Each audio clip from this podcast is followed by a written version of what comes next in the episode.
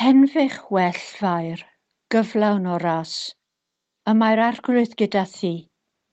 Bendigedig wyt ti ymhlith merched, a bendigedig yw ffrwyth dy groth di Iesu.